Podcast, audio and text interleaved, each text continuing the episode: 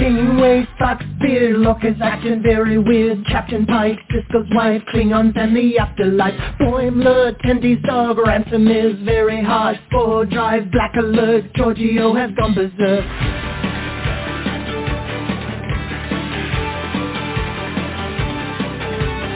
Teacher Batleth, Edward is an idiot, Spock is dead, Worf is wed, Chekhov's wearing red. Data's cat, Kempak's at, Q has had enough of that. Beam me up, make it so, everybody let's go. We talk about the series. You can join us live by picking up your phone now.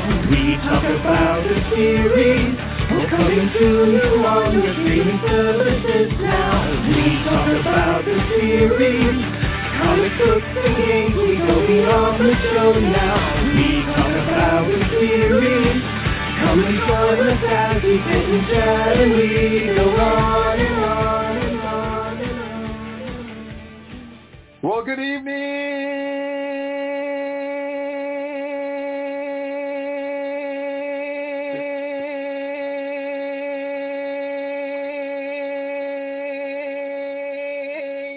Trekkies and Trekkers around the globe.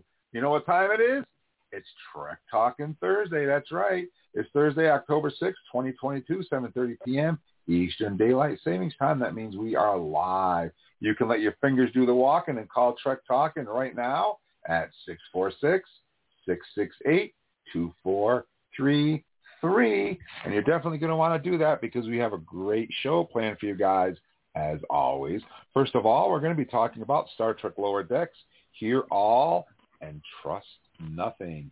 Um, there might be some DS9 cameos in this episode. I'm not really sure. Maybe. So you'll have to hang around for that. Uh, we have an episode of Shatner Says What? You're going to definitely want to stick around for that. We have convention calendar as well. We have our fan shout outs. We have our Star Trek birthdays and all of our great fun other stuff. But before we get started, I want to introduce to you my awesome Trek experts. And we'll start off with our, our trifecta from Portland with David, the donut guy who didn't bring donuts this week. How you doing tonight, David? Pretty good. It was really yummy eating the macaronis. But no donuts. No, we're, we're going to don't. David, David, the macaroni guy. You you lost your donut oh, guy. Oh, You're the macaroni guy now. Oh man. Next time I'll bring No, that's- pizza. That's he'll be the pizza guy. And we also have with us Paul. He's also from Portland. He used to be the wine guy, but now he's the toy guy. How you doing, Paul? I'm doing well, man. I'm I'm still the wine guy too, right? I don't plan on, uh, you know, I believe that multiple personalities can coexist harmoniously. So I'm not giving, I'm not going to surrender any of those uh, monikers graciously. I'll, I'm going to hang on to wine guy and be toy guy, just depending on what the needs of the many may be in the uh, in the very you know linear present. How's that for, for an answer? That's what I. That's an answer because I'm working on getting some more wines. So maybe you you can don your wine guy again and and blow the dust off even and bring as we speak, my friend, even as we speak right now, as we sit here chatting, it is New York Comic Con, and I have it on good authority from people on the floor that there is Star Trek wines making an appearance Ah. at New York Comic Con, and new corks and new flagons and new logos, new zany metallic, uh, you know.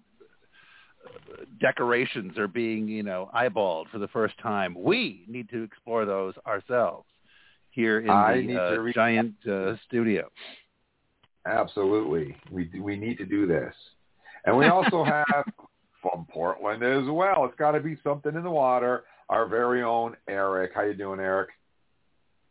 Oh man, I am doing really good, you guys. It is a beautiful day, and I enjoy being wine guy slash toy guy adjacent.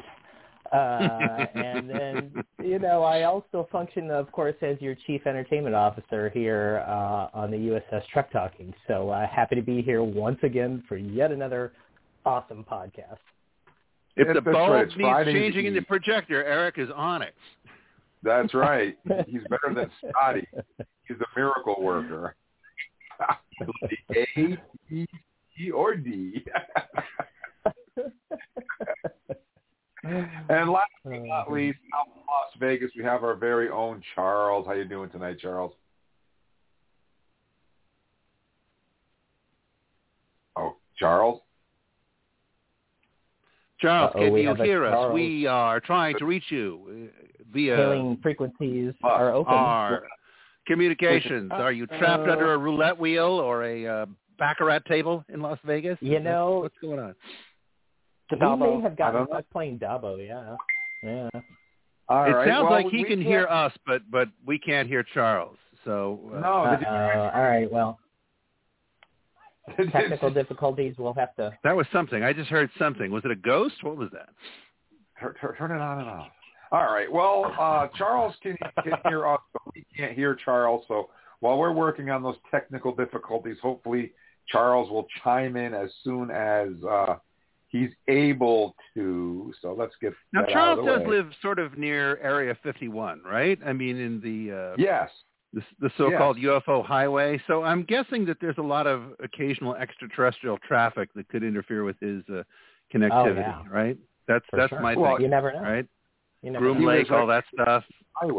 So, you know, it's possible. Very possible. Frequent. So, and uh. Sweet. Uh, we have 118,549 downloads as of right now. You can find all of our shows at podpage.com backslash trek dash talking. And uh, there's uh, almost 500 shows available there, 486, I believe. We're approaching 500, so you can check us out there. You can also visit us on Facebook at uh, facebook.com backslash trek talking and beyond. You have to spell that all out. And if you go there, you will find 114,264 followers on our Facebook page, which is absolutely awesome. And you can be one of our followers if you just go over there to our Facebook page. And at the top of the page, you will see the Live Long and Prosper. And a question that says, where y'all listening from? Just go in there, drop us a line, and tell us where you're listening from. If you see a heart next to your name from yours truly, Uncle Jim, that means you have been chosen for a future fan shout out, and your name will be forever immortalized amongst the stars as not only a supporter of Trek Talking, but a Star Trek fan as well. So let's dive in and get our fan shout out started. So Eric, who's on your list that you want to say hello to? Oh, our number one fan shout out this week goes out to top fan Erwin Meerman, all the way from Vlissingen in the Netherlands, uh, one of those places I'd love to visit. So Erwin, thank you so much for listening to us and for carrying that Trek Talking flag right there uh, in the center of lots of fun places uh, to check out on the globe. We're also saying hello this week and sending out our love to Fiona Brown, who is from Glasgow but is currently living in Durham, North Carolina. Ooh, uh, that is where Duke University is, I believe, and uh, I helped design part of the Perkins Library on the campus there. So go check it out there, Fiona Brown, next time you're on campus. And thank you for listening to Trek Talking. We're also saying hello this week and sending out a mighty kapla to top fan Michael Pesky from Wuppertal in Germany. That's right, Wuppertal, which is right near the Rhine there. Uh, if you don't know the name of that area, well, maybe you know Essen and Dusseldorf. Basically same area. So Michael, thank you so much for listening to us. And my final fan shout out this week goes out to De Pascali Andrea from Stiefelsberg by the Swiss Alps. That's right. Oh, that's only 28 Wow. kilometers southeast of Bern. And man, that looks like some beautiful country. I was looking at some photos online of Stiefelsberg, and oh, dude, looks beautiful. Looks beautiful. Couldn't uh, couldn't want to go there more. So, Charles, uh, what parts of the globe would you like to shout out? Well, first of all, can you hear me? Yeah. What? So, What? Who? What? That was I had to con- I had to hang up and try again. Let's first Sometimes start off with let's start off with John Anderson, Alabama. Linda Clark in Southern California. Ellen Van Dover in Southern California, Arizona, Oregon. Let's just say Ellen moved around a lot. And Robin Kendall from Springfield, Illinois. David, who's on your list? Well, I'd like to give a shout out for uh, Tim Balkinghouse from Hannibal, Missouri. Top fan, Kerman Fincher from Oregon. Yeah, Oregon. Yeah, I'm wondering Oh, if you're from Cameron. Enterprise, Oregon. Represent. uh, next on the list is Robert Shirley from Kentucky. Uh, Car- and the next one is Carla Talley from Chimacum, Washington. And Paul, who's on your list? I'm just glad I didn't get Chimacum, Washington. I don't want to worry about pronouncing that one with the 10-foot pole. So uh, I'm just kind of moving on. I'd like to give a great big Trek talking welcome to the Luis Salceda in phenomenal Guadalajara, Mexico. Guadalajara is amazing, kind of midway between Mexico City and uh, Puerto Vallarta. It is a stunning uh, place with one of the greatest cathedrals you will ever see in your life. Absolutely amazing. Um, a center for art and all kinds of wonderful things. So it is excellent to hear from you, Luis. I hope you are having a fantastic time. Also, Big Trek talking hello to Riche Descens from the French suburb of Paris. Wonderful Paris. Oh, how I feel it calling to me from across the globe. I must visit France. I must visit Oh, Paris. your I must consume all of the Your cheese, cheese I can find. I am sort of obsessed with French uh, things, is because I have a never been there, and b have a lot of French uh, DNA in my system. So I, I feel the older I get, there's that weird salmon spawning thing, a la a mock time, calling me for some strange reason to visit France. So exactly, Riche de Sens. Maybe I will be rubbing elbows with you in a Parisian bookstore or bakery at some point. I sure hope so. But thank you for contacting us and thank you for listening. On the other end of the globe, in uh, Bribie Island, uh, Queensland, in the great continent of Australia, hello to Ray Davidson. Thank you so much for making sure that the Coriolis effect is spinning in the right direction with equal parts up and down Star Trek enthusiasm. Because without you, Ray, I don't think we'd be spinning as harmoniously as we Oh. would be. So thanks, Ray. It is awesome that you are out there. Flushing, Lastly, for flushing me, toilets to balance the world. it's it's important. It's important. Ray's doing a service, man. Yeah, Ray's doing all kinds of important stuff for us. Okay, now my next shout out here in the Netherlands uh, has got I. There are so many wonderful uh, uh, emojis here. I hope I can keep up. I believe I'm seeing wooden shoes and a wooden axe, tulips, cheese, and of course the flag of the Netherlands. That's what I'm seeing in terms of this emoji potpourri from our friend Nanushka Stokhoff in the Netherlands, aka Holland. That's a lot of Trek talk and enthusiasm, my friend. So again, uh, as Eric uh, opined earlier, you are living in one of the fabulous places on the earth, and hopefully uh, some of your Trek talking friends will get to come visit you someday. So some wonderful Mhm. places, always encouraging and inspiring. Uh, The world's crazy sometimes, right? It is truly crazy and nuts, and it can be a little despairing. But this segment of the show always makes me feel really good because it reminds us that we are a global community and that uh, people all over the planet have things in common and that we have the same passion and enthusiasm for Star Trek with people in common who speak different languages all over the planet. It's a wonderful thing. I love this segment. It's the best from Australia to Paris to Alabama to Mexico. You are all part of the same family, friends, and we've all got uh, a lot of things we love that we share, which is a wonderful thing. Jim, who would you like to say hello to? Well, we're going to bring things back a little local here, and uh, hopefully, hopefully, our buddy Ray is listening right now because Ray calls us from the Bronx in New York. Represent, and maybe, just maybe, Ray might know our next Talking fan, and that would be Eddie Vera. So hopefully, Ray Vera from the Bronx. Represent. Uh, top fan Francine Chambliss, who's from Brooklyn, New York. Yes, Brooklyn. I uh, spent my summer in Brooklyn, 53rd Street between 5th and 6th Avenue on a clear day, I could sit on the stoop, see the Statue of Liberty, and I'd go down to King's Pizza, best pizza in the world, King's Pizza, on 5th Avenue in Brooklyn. Thank you for listening to Francine Chambliss. We also want to say kapla to Vince Woodward, who's listening to us in Indianapolis, Indiana. And last but definitely not least, we want to say live long and prosper. John Silcox, who's listening to us in Hendersonville, And that, my friend, wraps up our fan shout-outs. We are truly, truly global. It's a global family. Awesome. If you'd like to hear yourself on a future fan shout-out, head over to the Facebook page, drop us a little note, and us where you're listening from, look for a heart mix from yours truly, Stephen All right, guys, for another part of the show. Right, birthdays. Before we get to that, how to get to this.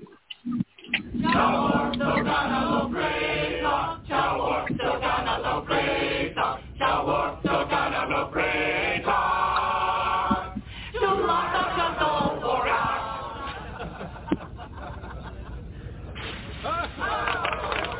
was not a Klingon song. All right, guys, this is a part of the show where we do our Star Trek birthdays, but we always like to start off our Star Trek birthdays by remembering those who sadly enough are no longer with us. And for that, we turn to Eric. Yeah, Jim. Uh, this week we have several members of our Star Trek community who we are going to remember. Uh, our number one uh, remembrance goes out this week to the doctor who I was embarrassed about, uh, I don't know, three months ago. I could life of my uh, and uh, that is John Hoyt, uh, who of course played Dr. Phil Boyce in the TOS first pilot episode of The Cage. Um, which of course was then brought back in the Menagerie, which of course then was brought back in the Disco episode, if memory serves. And uh, John was also a graduate of Yale, believe it or not. Uh, you know, was a stand-up comedian and a teacher of history before he joined a theater company in 1937.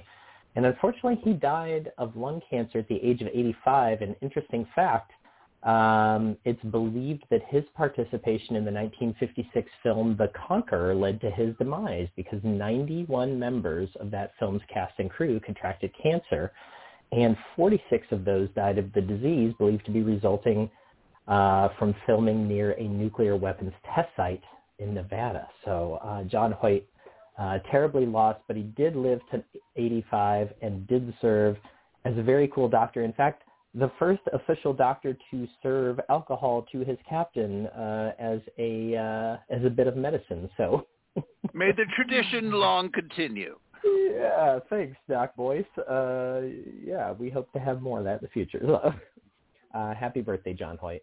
We're also saying happy birthday this week to Skip Homeier, who had two roles in Star Trek. Uh, he was, of course, in the TOS uh, episode Patterns of Force as the Deputy Führer, Melakon. Uh, very uncomfortable character for me to look at, uh, but of course very effective because of that. And also uh, served as the crazy sort of fish-eared Dr. Sevrin in The Way to Eden. Uh, being the Ekosian of the Nazi fish planet, and Sevrin, of course, is a Tiburonian um, and most of Skip's uh, other credits were in westerns and war films. Um, and when he played Doc Sevrin with those crazy ears, that was not his first experience with prosthetics. He had worn them previously in 1964 in an episode of The Outer Limits called yes! Expanding Human, which also that particular that particular episode. I don't know if you know this or not, uh, Paul, but that particular episode also featured somebody else from Star Trek. Guess who? James I'm guessing Shatner Doohan. or Nimoy. It was James Doohan. Can you believe it? Scotty Which also one? was in the Outer Limits. James Doohan. Say it again? Expanding Human. Expanding Human. But- Who is the actor? James Doohan. James Doohan. No kidding. Wow, that's good. Have you watched a lot of those Outer Limits, man? I have. Yes, I've watched all That's the Twilight. Zones from back in the day, and I've watched all the Outer Limits from back in the day. So yeah. I'm Yeah. I'm just making Um, sure, Herbert. That's all. Oh my gosh, and that leads right into tonight. I love it. All right, well, happy, happy birthday, Skip Homeier. Uh, we're also saying happy birthday this week to Harriet C. Leider, who played, of course, Amarie in TNG's episode Unification 2. Amarie being the musician with the four hands who played piano um, and had some sort of fetish for licking salt, uh, if I remember right. Uh, Harriet also appeared in uh, several television shows uh, throughout the 80s and 90s, uh, and including Jim, uh, something tied to a series that you really like, which is uh, the Alien Nation movie, Alien Nation Millennium in 1996. Uh, Harriet Yes. was in that. So there you go. And that's the Uh, scene where Harry. does his uh, Klingon opera. Malota.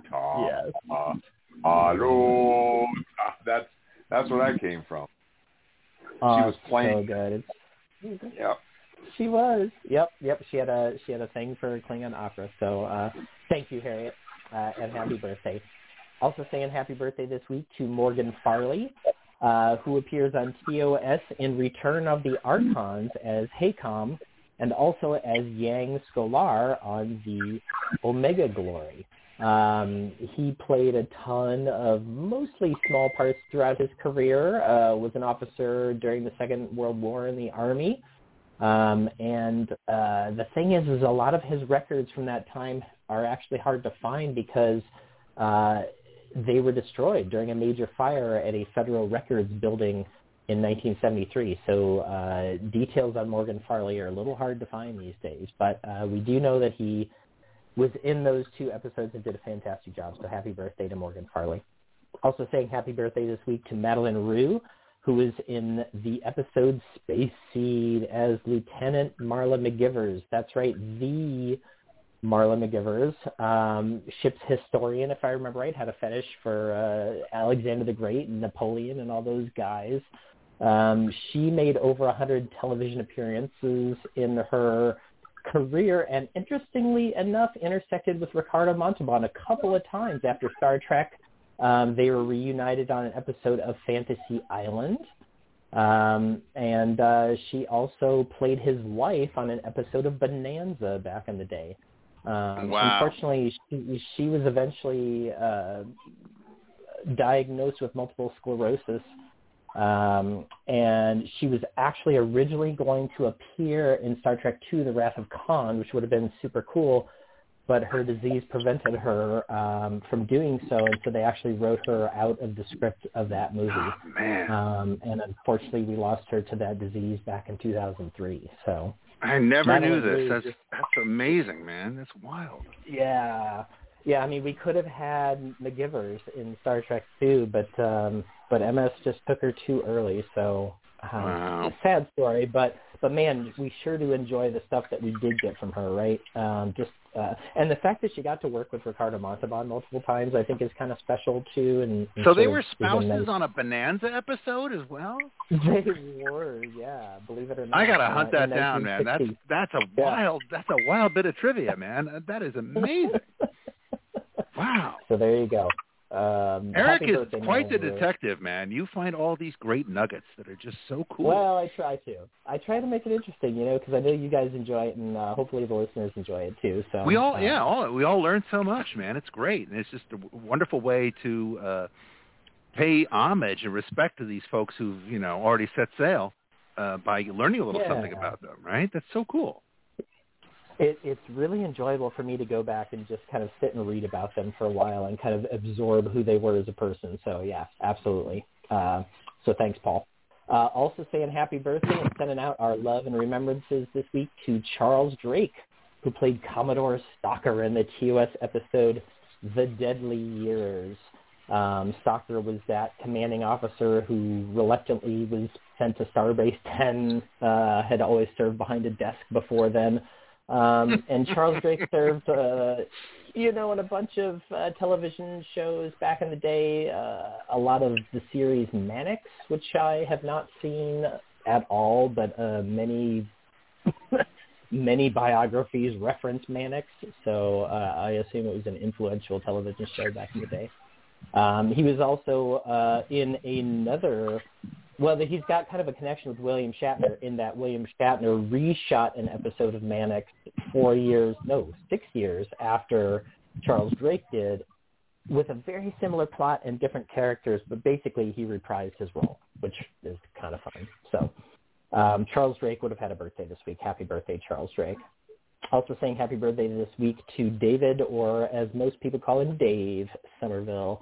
Uh, that's right. Dave was in TOS as Lieutenant Larry Matson in The Conscience of the King. Um, if you want to look him up on uh, Memory Alpha, he's credited as David Dash Troy. Not sure why that is the case. Didn't have time to look that up.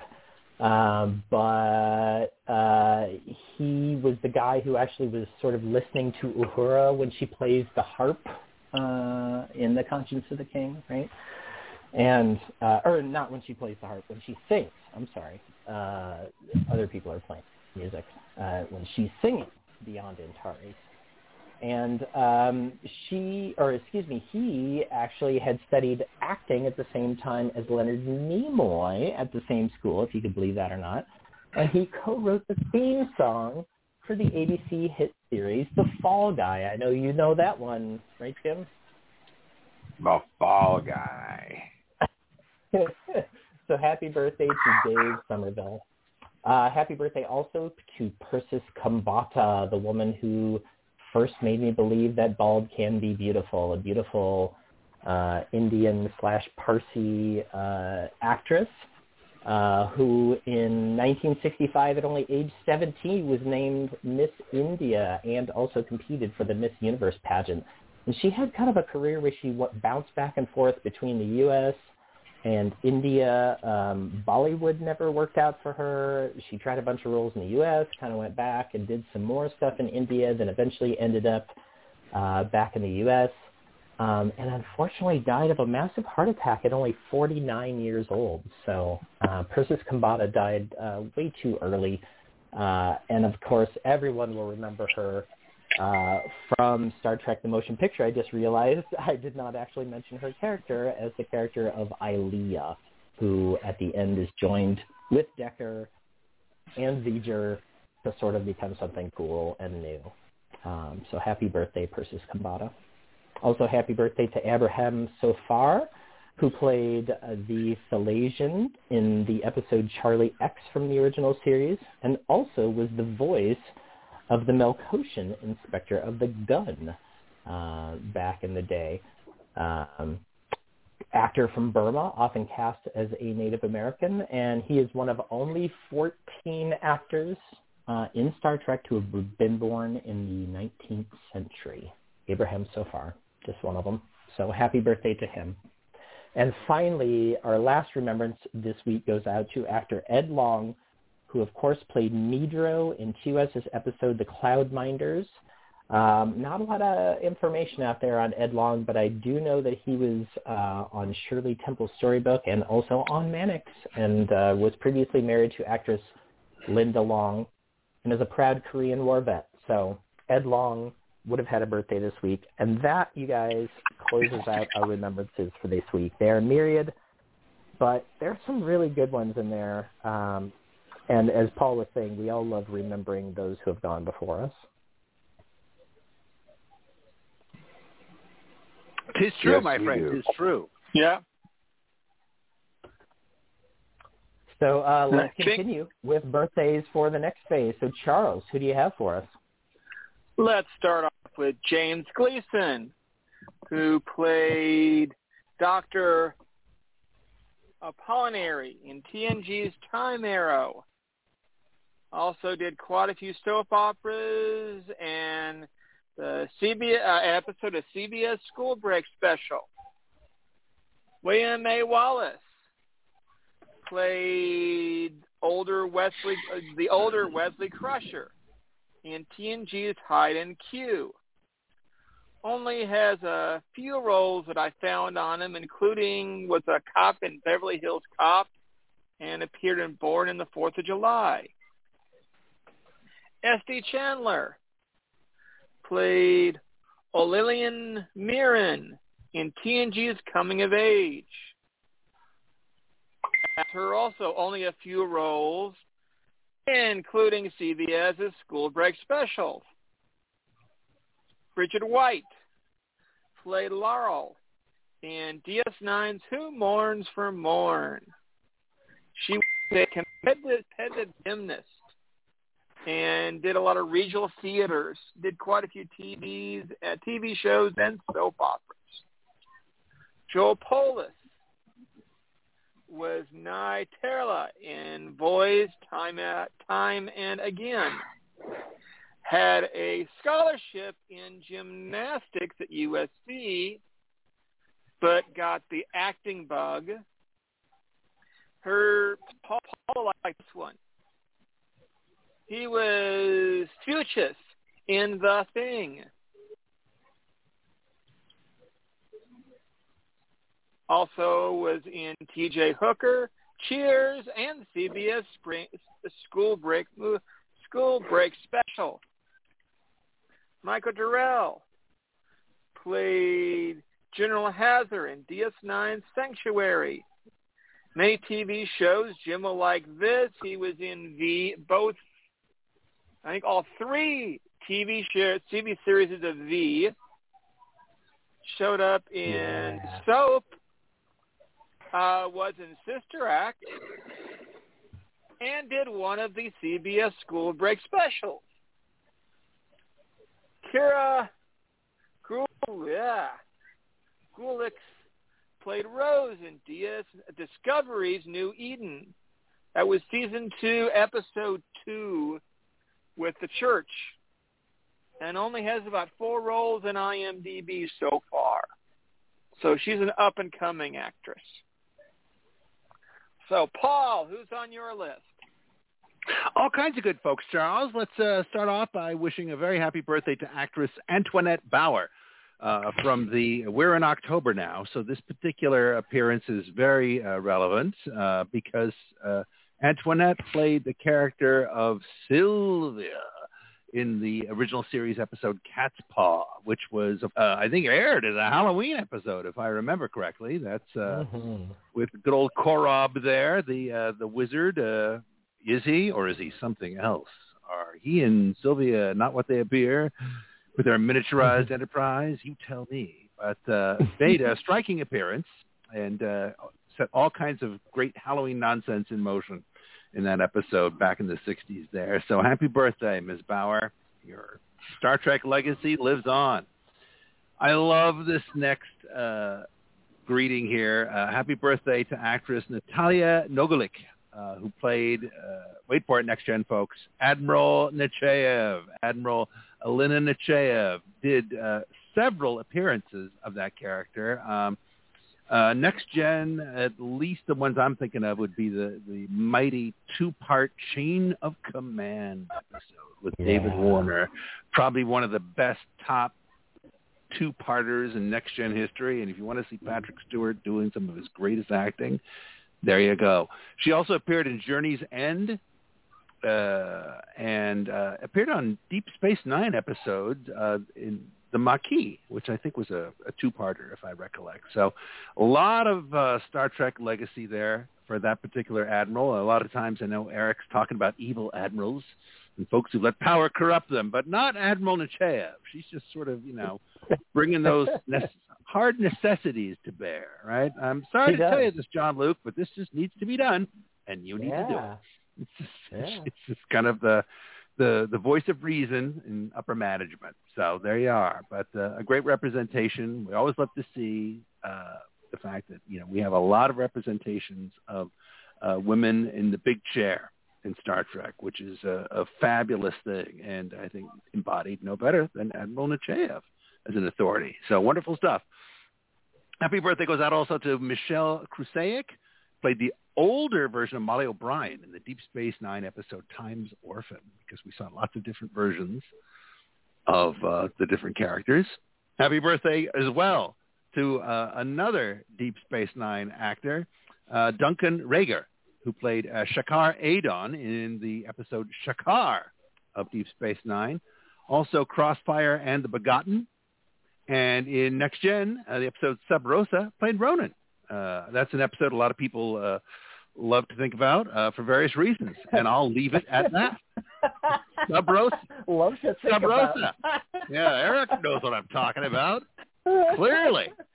I'm not. I'm That's not, a great way to put it, Paul. word- Now, Eric, you've said the word fetish at least twice tonight, so I'm going to leave you alone. All right, I, at least twice, so I can document with everyone else. on Hey, this, on, hey, I'm listen, very- there's I'm- nothing wrong with a girl lighting a candle and enjoying some time alone. Come no, on.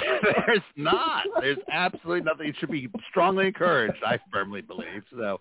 There you go. But Duncan, you're you have a very uh, your Star Trek legacy casts a very long shadow, my friend. That's all I'm going to say, and uh, that's not a quip. It's just truth. So there you are. Happy birthday also to Adil Hussain, who played Aditya Sahil in Discovery season three. I'm not we getting love an you, episode. Sahil. I'm not getting a episode, so perhaps multiple appearances. I'm not Oh sure. Oh, yeah, Sahil. Yeah, yeah, yeah. Recurring Sahil, character, uh, right? Recurring character, Aditya Sahil, Bridge Crew. Am I right?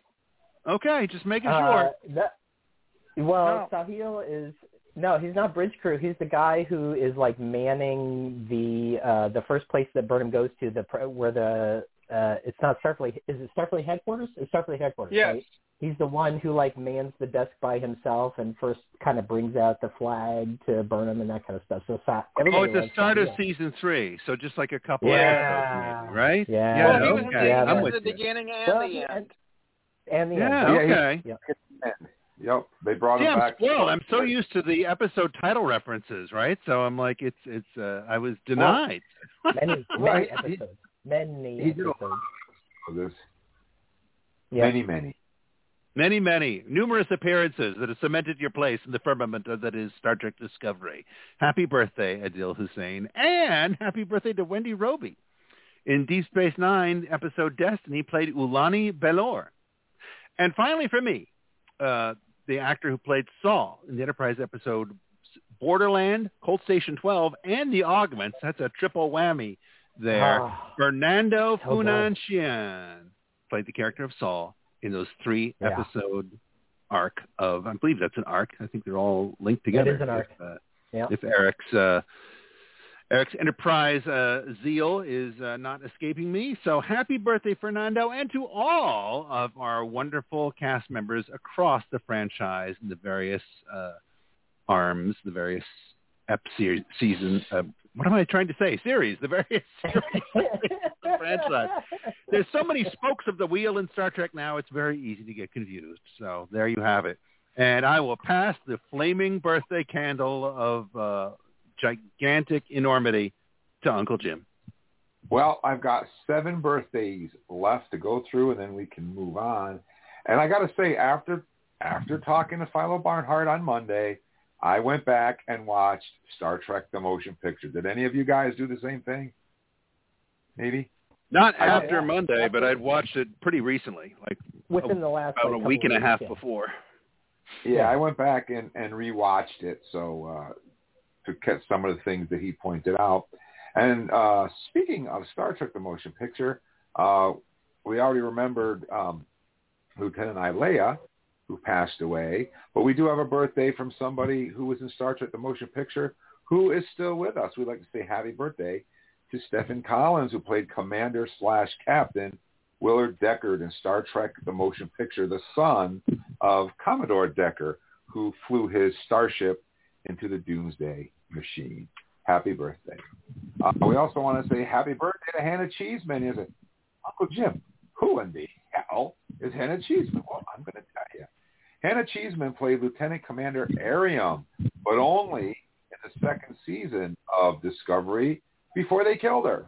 The original actress who played her, who played Lieutenant Airiam, was Sarah Mitch, and she just couldn't deal with the makeup. She was having a reaction. So she came back as Lieutenant Nilsson. So Lieutenant Airiam is still with us, technically, on the bridge crew of Discovery, but as a different character, Lieutenant Nilsson. But we want to say happy birthday to Hannah Cheesman, who brought her to life and brought her to death. So happy birthday to Hannah Cheesman. We'd also like to say happy birthday to Lindsay Stoddard, who played um, in the Enterprise episode The Chosen Realm in India.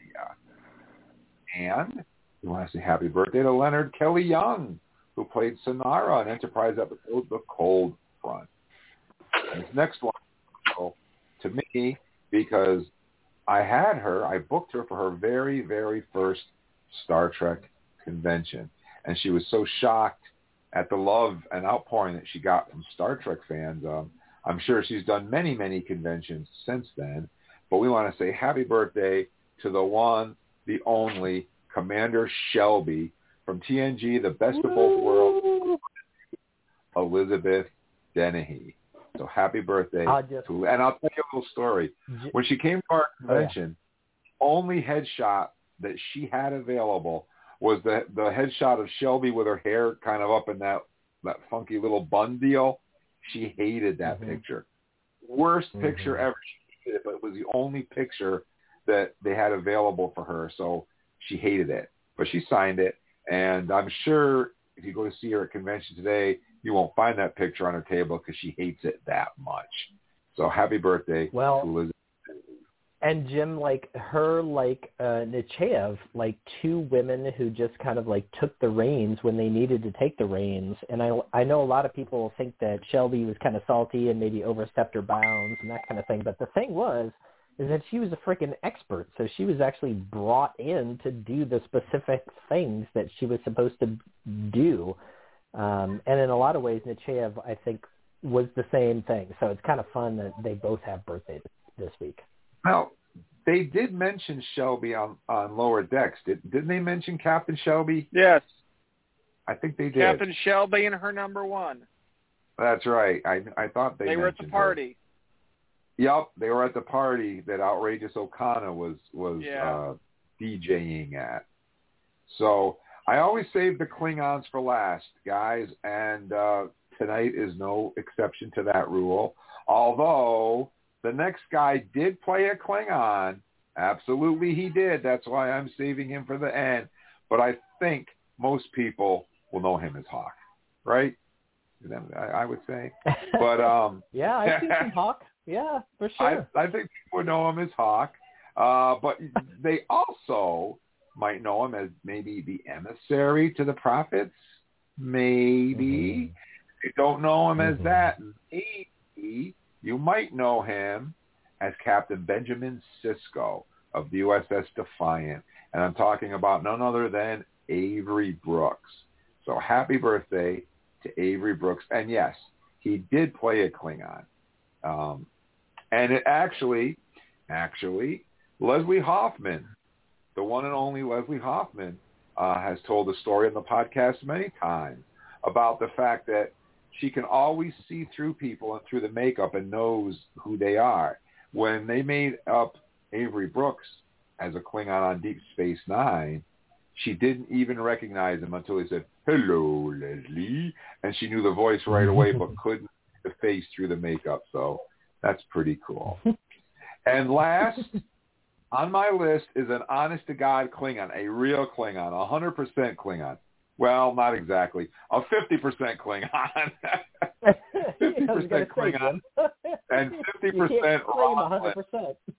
How is that for a, for a, a makeup there? 50% Klingon, Uh, 50% Romulan. I guess she's only half a waste of skin and half honorless, I guess. I'm not sure how that would work out. uh, there's there's so many cultural implications there. So many. yeah. And if you if you remember the episode, Worf Worf was in love with this with this Klingon, was totally enamored by her, and was going to run off with her until he I mean, she found was out cute. she she was. But when he found out that she had pointed ears behind that hair and she was half Romulan, the racist Worf came out and broke it all off, and that was the end. Yeah, of it. It and the thing is, and the thing is, Jim, is we had seen the racist Worf before that, and it had Yeah. kind of been forgotten. And then in Birthright, it's like really brought to the forefront, right? They explore that as a plot thing and as a character trait of Worf. And it's kind of one of those things that in my mind is never actually resolved about Worf. Like Worf is always kind of a little bit racist all the way to the end, as far as I'm concerned. Yeah, he's he yes he he's anti Romulan right to the bitter end. So uh, we want to say happy birthday to and and Qapla' and Jolan Tru to Jennifer Gatti, who played Bael in TNG's episode Birthright Part 1 and Part 2. But she did come back and play Libby in the Voyager episode Non Sequitur. So that wraps up our birthdays, guys. I hope you enjoyed our birthday rant. I always have fun with the birthdays. It gives us a chance to remember those members of our Star Trek family who, sadly enough, are no longer with us and talk about some episodes and some other characters that maybe we forgot about or who slipped through the cracks and gives us a chance to go back and say, ah, I remember that one. So that wraps up our birthdays. So now that brings us up to dun dun dun dun. Convention.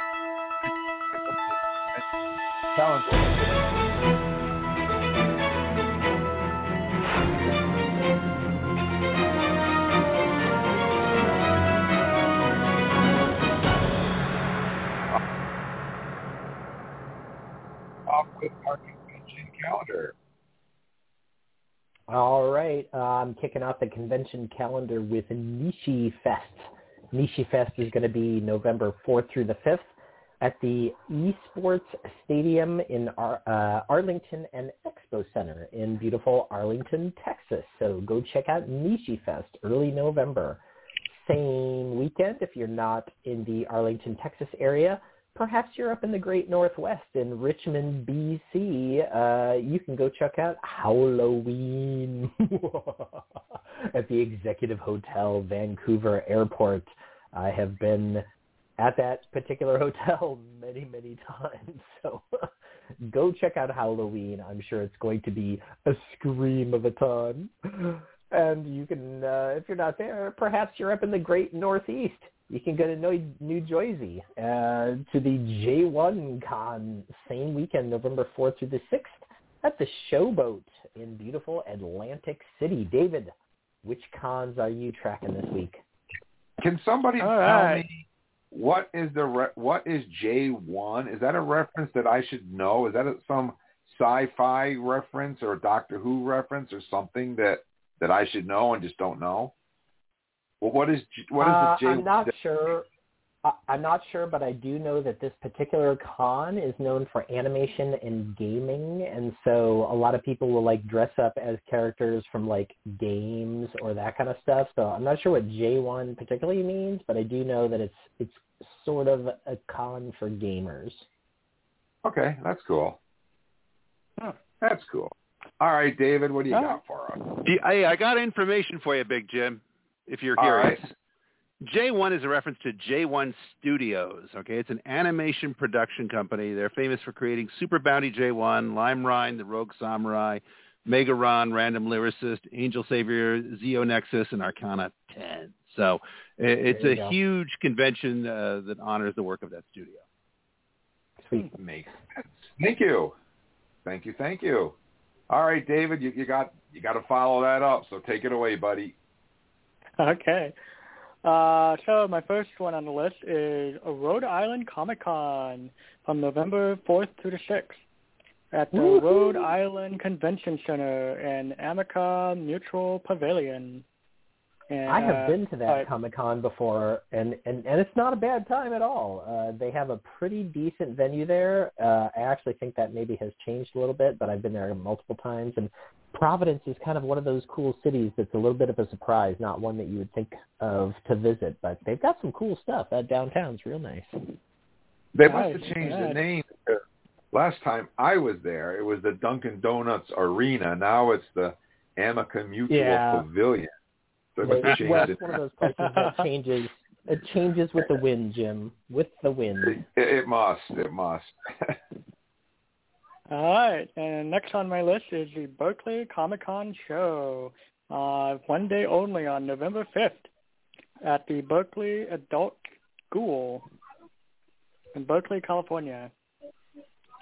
And the next one is Unicon from the 4th to the 6th of November at the Expo at World Market Center, Las Vegas, Nevada. Charles Oh, will have to be our, check that one out for us If I get there. if he gets there. oh, Paul's got some interesting ones. I sure do. Should I go next? Absolutely. All right then, friends. Well, giddy up, bronies, because Oh, November 4th through it. 6th in San Antonio, Texas, it's Pony Friends Forever 2022 at the Drury Plaza Hotel, San Antonio, North Stone Oak. That's right. You could get your craziest costumes on and celebrate all things that are beautiful, friendship and magic at Pony Friends Forever 2022. San Antonio, you just have nothing but love in your heart. That's all I know. Have a fantastic con there in the early part of uh, November. So there you go. Uh, that same week, November 4th through 6th in Hampton, Virginia, it is NekoCon uh, 2022. That's another big anime convention. Um, it is actually Virginia's oldest anime convention, and the name comes from the Japanese word Neko, meaning cat. So there you go. We're all learning things everywhere. And this next con is one that I can tell you will be so heavily attended, it boggles the mind. But on November 5th, a few miles north of our current location at the Seattle Convention Center, it's Geek Girl Con 2022 because that is I'll is go into something you can forget about microbrews, you can forget about you know uh, tulips and apples and produce and all the things you associate with the Pacific Northwest. What we produce in bodacious quantities more than any other place on the planet is geek girls. Okay, that's what the Pacific Northwest is infamously True. famous for. Eric, am I exaggerating even a tad? Not not one bit, not one bit. And the fact that this entire con is dedicated to that, I think is testament to that, Paul. Absolutely. So it's like I'm telling you, it's like there's all kinds of amazing humans coming together there. Geek girls, you are the future of this planet. Let me just spell that out in case there's any doubt in your mind. Uh, take control and burn this patriarchy down to the ground. Okay, friends? That's what I want to see from I'm you. on board. All right? Plan, execute, take over. That con is is mission zero. so make it happen. I hope it's an incredible experience for all of you. And now we'll spin the compass wheel weather vane to our friend Charles. Charles, who you conning up this week? Well, let's just start off with uh, November 5th. You can go to Bordentown, New Jersey, to Pulp Adventure Ta- Adventure Con, homes to Suites by Hilton Bordentown. Or you can go to Eustis, Florida, to St- Sci-Fi Pop Fest, Lake County Fairgrounds. Or you can go to Columbus, Ohio, to the Tour Gaming Expo, Ohio Expo Center, the Sixth Building. All three November 5th. So, Jim, Yeah. I bet we got some news. lots and lots of conventions to go to. And speaking of which, uh, a little bit later on in the show, I went down to Super Mega Fest over the weekend, and I'm going to tell you guys all about it. So right now, run off to the bathroom, get your chicken wings from the microwave, but don't touch that dial. We'll be right back. Hi there, this is Eric from Trek Talking. Do you own a business, produce a product, or are planning an event that would appeal to Star Trek fans? Would you like to harness the power of this podcast to get your message out to the world? We here at Trek Talking are a show made by fans for fans, and we would love to help you share your love of Star Trek on the air, live every Monday and Thursday night at 7.30 Eastern. Contact us through Facebook Messenger at facebook.com slash Trek Talking and Beyond, or email us using the contact link on our website at podpage.com slash Trek dash Talking. We can't wait to hear from you. Engage. All right, guys, and we're back. Our phone number here is 646-668-2433. Let your fingers do the walking and call Trek Talking. Right now it's time for Star Trek News. Priority 1 message from Starfleet coming in on secured channel. Incoming transmission. Enter authorization code. Command codes verified. Define parameters of program. Level 9 authorization required. Specify parameters. Transfer of data is complete. Blank alert. Blank alert. All right, guys, all of the stories that we're about to talk about in our Star Trek news section can be found in their entirety on our Facebook page. I've just broken them down a little bit to make them as quick as possible for this podcast. So, uh, Eric, you get to start us off with one of our favorite segments. Well, my very favorite and number one segment that we get to kick it off with tonight is Shatner Says What? That's right. The star who keeps on giving William Shatner slams Star Trek co-stars says they are the problem, not me. Ugh. The original Star Trek series debuted 56 years ago, but some tension from the set is still being rehashed today. William Shatner talked about his Star Trek co-stars and the fact that some of them found him to be difficult to work with, including one recent recently deceased cast member. The 91-year-old actor who has a new book of personal essays coming out deflected blame for the situation, saying, quote, I think they are the problem, not me. James Doohan, who played Scotty, said of the actor in 1998, quote, I like Captain Kirk, but I sure don't like Bill. He's so insecure, and all I can think about is him, or all he can think about is himself. Walter Koenig, who played Pavel Chekhov, said that Shatner was, quote, fun on the original series, but added, to be sure, every shot was set up so that he be in the foreground. He just automatically blocked it that way, and as I said before, the directors just went along with it. Koenig added, but he was civil. Never got the sense that he wanted to be any sort, or wanted to be any of the supporting actors' pal. Most notably, Shatner has had a decades-long feud with Hikaru Sulu actor George Takei. They have been exchanging harsh words in the press for years. In fact, in 2015, Takei told the New York Times, quote, it's difficult working with someone who is not a team player. The rest of the cast all understand what makes a scene work. It's everybody contributing to it. But Bill is a wonderful actor, and he knows it, and he likes to have the camera all on him all the time. In his USA Today interview, Shatner was asked about the late Nichelle Nichols, who of course played Nyota Uhura, telling him that some of the co-stars found him difficult. He claimed it came as a total shock to him. Asked if he'd come to a different realization after reflecting on that comment, Shatner responded, I have no idea what they're talking about, which may mean they're prejudiced or I'm so oh, so inured to people's reactions that I'm living in my own little world. And I don't know which it is.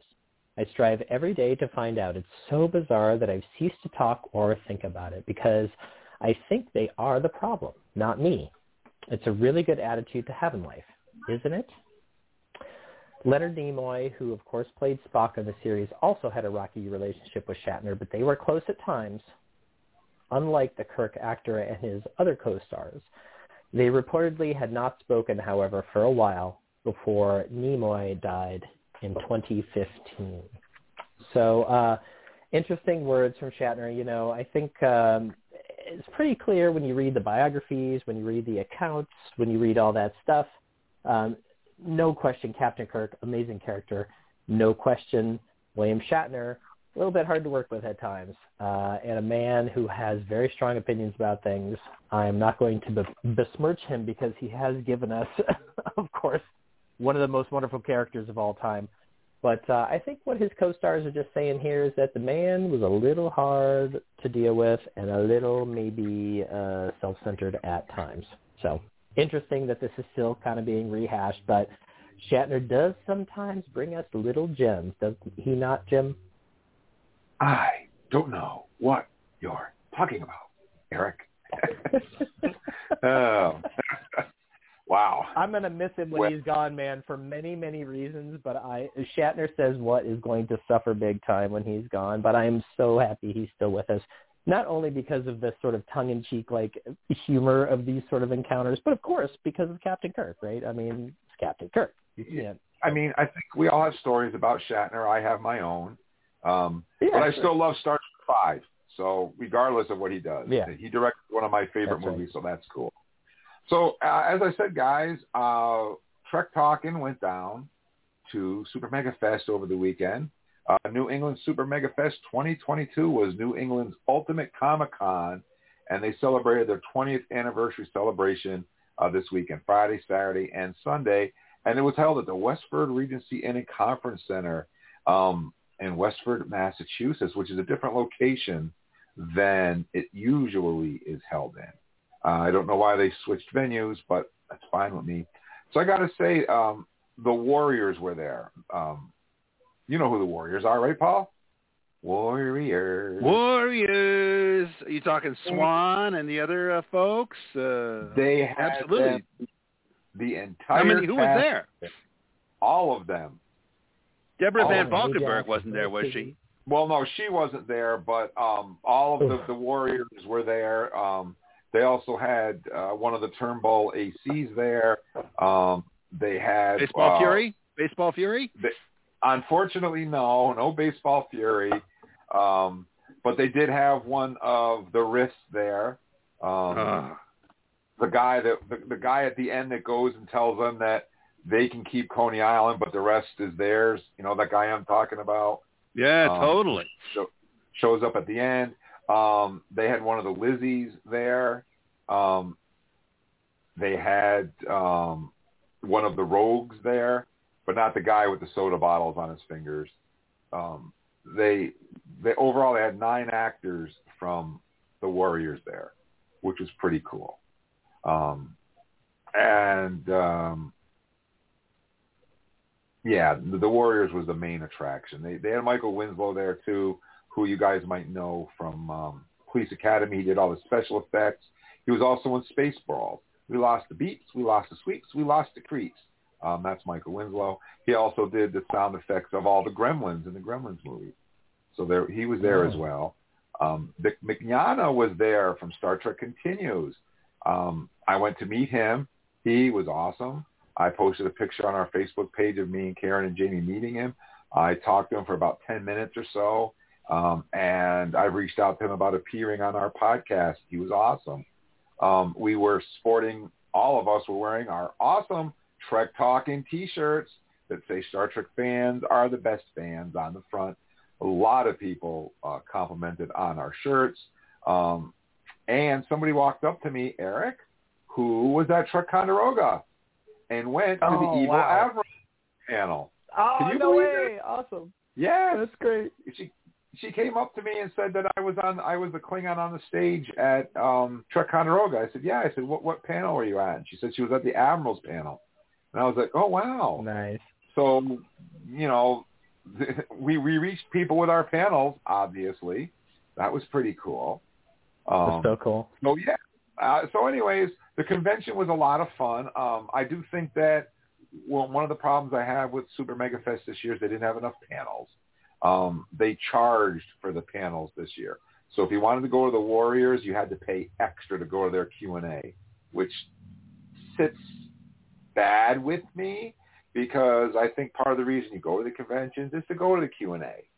Uh, so when they charge extra for it, I kind of feel like they're ripping me off. Like, what am I paying for at the door if I have to pay for everything else when I get in there? But that's not as bad as it sounds because you could walk up to them at their table and stand there for 20 minutes and talk to these guys. They were just completely awesome. So you really didn't need to go to the Q&A because you got your own Q&A at the table, which was really neat. So uh, that was my, my one of my big problems. They didn't have really any panels or anything going on besides the dealer's room and the autograph session. And I think if you're going to go to a convention, you need to have that kind of stuff. So there was that. Uh, also, the hotel lost power. We were at a convention in the dark with no heat, which was really strange. And so the hotel, they brought all the food out and they had all the, they had the lobby set up. You could go down and get whatever you wanted to eat because they had no power. So it was like, come down and eat, get what you want. So uh, we went down to the lobby and we, we had our food there and, and everybody was milling around with flashlights and emergency lights. It was, it, it, I felt like I was in the Warriors. It was very surrealistic. but, um, you know, I ran into Michael Myers. I ran into a sexy uh, female predator. Princess Leia, uh, Slave Leia from Return of the Jedi was there. There was some great cosplay going on there. Which was which is always fun. And uh, there was a piano in the hotel lobby, and Vic came down and started playing. He played. He started off with um, Journey, Open Arms, and everybody joined in and started singing. And then he went into My Life by Billy Joel, and he played a bunch of songs. So everybody was just kind of hanging around in the dark in the lobby singing songs. It was interesting. I'll leave it at that. Uh, but we had a great time. We had a lot of fun.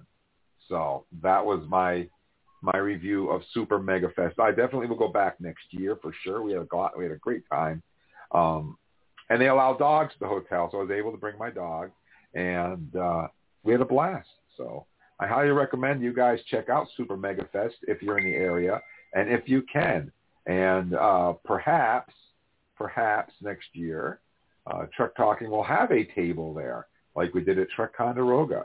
Who knows what's in the future for Trek Talking? But I just wanted to share my my adventures with you guys and to let you know, Eric, that people that attended Trekonderoga, it's our panel, always cool to hear. All right, so Eric, um, I, I try to tailor, you know, I try to tailor these news stories to each one of of my co-hosts so that they have something to talk about that's of interest to them. If you're wondering how I pick the stories, that's how I do it. So um, this isn't so much a story, but Eric, what do you got for us? Uh, well, I have a really cool little bit of information that came out on Twitter uh, re- relatively recently, although it was actually announced a couple of months ago. Uh, the official Kate Mulgrew Twitter page said, uh, I will be appearing at the Janeway statue in Bloomington, Indiana on 1023. Tickets available now. Proceeds go to Alzheimer's research thank you to the Janeway Collective for organizing and hosting. That, of course, is the collective of people who take care of the Janeway statue uh, right there in beautiful Bloomington. I look forward to finally visiting this work of art in person because you may remember that when the statue was unveiled, uh, it was during COVID, and so she was able to visit virtually, but she was not able to visit in person. And so if you want to learn more about uh, Kate Mulgrew's visit to the statue, the official statue, you can of course go to the janewaycollective.com. But Jim, one little funny story that I found uh, about this visit that I wanted to share with you guys was uh, about a fan, uh, fan Megan Danzig from Bloomington, Indiana, who actually wrote a letter to the editor about this upcoming visit uh, way back in, in August when it was first announced. And the question that she asked the letter uh, at the top of her letter was should we be concerned about Janeway's visit? And, uh, you know, maybe we should be. Megan says, it was recently announced that Kate Mulgrew, who played Captain Kathryn Janeway in the NBC television series Star Trek Voyager, will be coming to visit the Janeway bust for an event on October 23rd of this year. I have always been against the Janeway statue, but decided to break my silence on this occasion. The bust is clearly a violation of the temporal prime directive and will cause irreversible damage to the timeline if the future Janeway, who will be born in Bloomington in the year 2344, is allowed to see it and learn of the future adventures of her and her crew. We know that Captain Janeway will be notorious for her disregard for the timeline, stating at one point, quote, temporal mechanics give me a headache. We cannot trust that she will learn about Voyager getting stranded in the Delta Quadrant and allow it to happen the way it's supposed to. This will affect literally billions of lives and endanger the Federation uh, Federation's success against the threat of the Borg Collective. Do you want causality loops and paradoxes? Because this is how you get causality loops and paradoxes. Bring down the Janeway statue, save the timeline strong words from our good friend Megan Danzig. I just had to share that. I thought that was freaking hilarious. But uh, good news is tickets are still available for this thing. So go to the Janeway Collective and check it out. And I wish I could be in Bloomington, Indiana on uh, on October 23rd. Go check it out if you can. And you know, we did have somebody from the Janeway Collective on the podcast when they unveiled that statue, if you remember. And yep, I reached out sure to did. them to see if they want to come back on the podcast and talk about the Janeway visit and tell people, you know, get the information out in person. But I haven't heard back from them yet, so I'm trying to get get them Uh. back on the podcast to talk about it. So we'll we'll see what happens. Eric, wasn't Voyage part of Paramount, not NBC? Uh, yeah, did it say NBC somewhere Yeah. there? Uh, NBC it would have been. television series. Like Voyager was not on NBC. Uh, oh no, It was on U- the NBC. UPN Yeah, it would have been UPN. Yeah, it would have been UPN. I'm not sure why it says NBC in the article there. Good catch, Charles. Yeah, it was definitely on UPN. well, part of Paramount, so. But Yeah. good grief! I think somebody's got to check their stats a bit. Seriously, and we should have caught that in editing too, Jim. So disappointed. Yeah, that was it. Yeah. I do that all my old age. I'm long on the tooth. I'm a stalagmite. Uh, well, Charles, speaking of Paramount Plus, what do you got for us?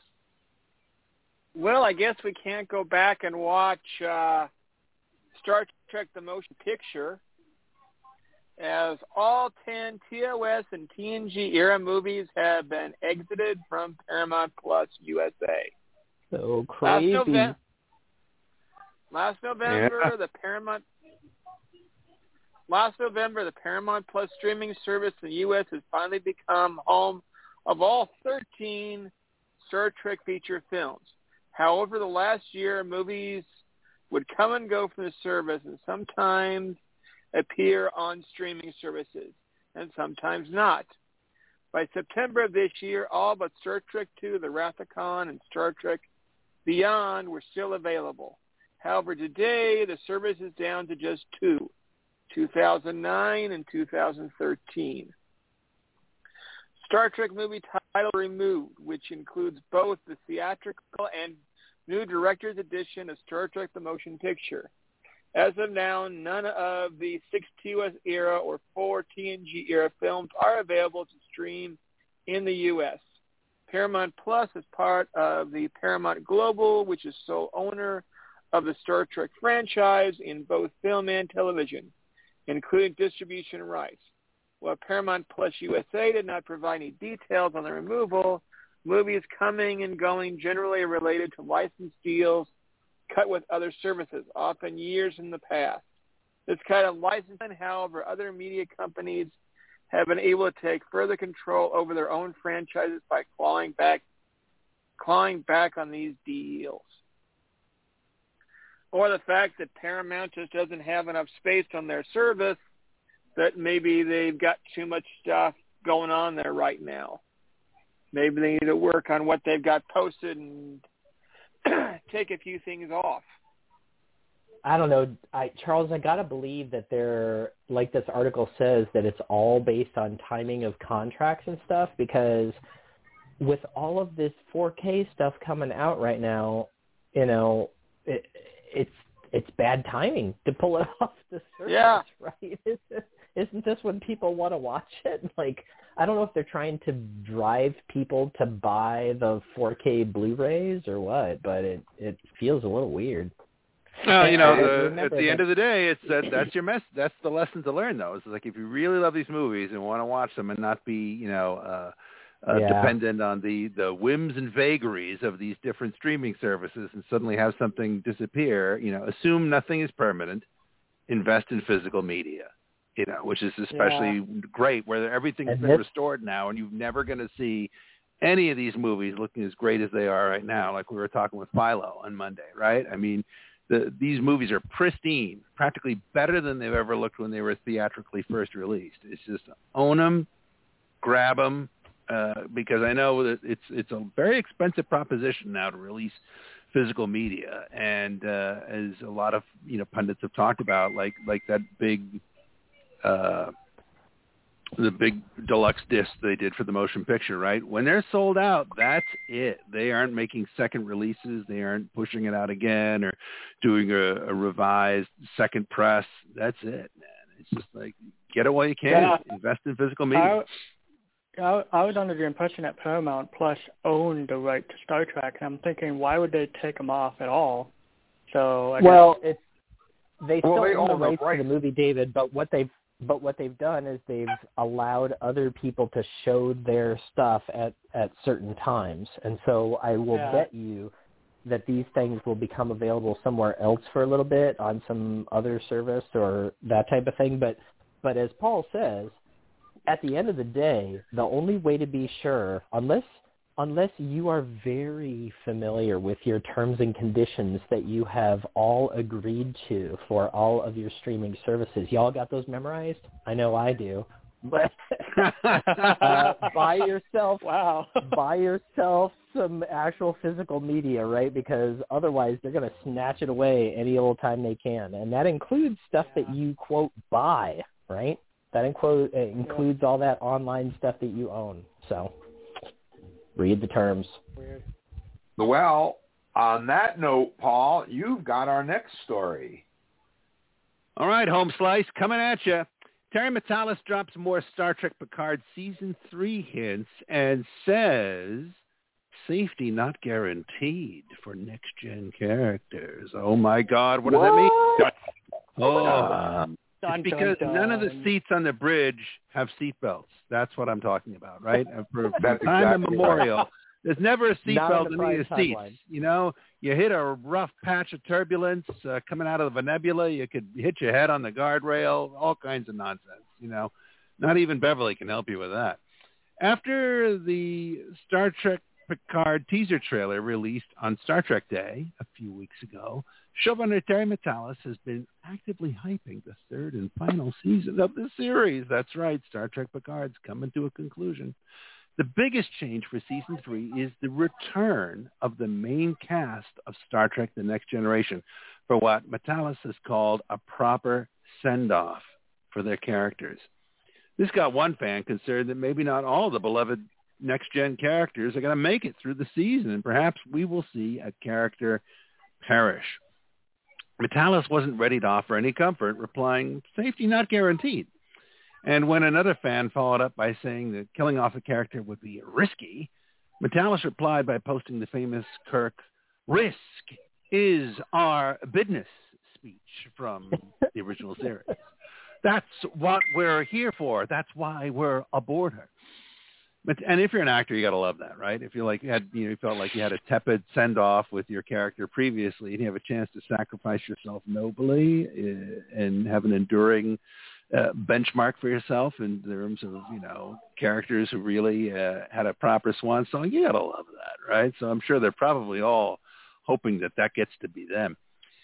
Matalas has talked about how important the music for the final season is to him, and he brought in new composer Stephen Barton to help create a cinematic score that evokes the music of legendary Trek composers like Jerry Goldsmith and James Horner.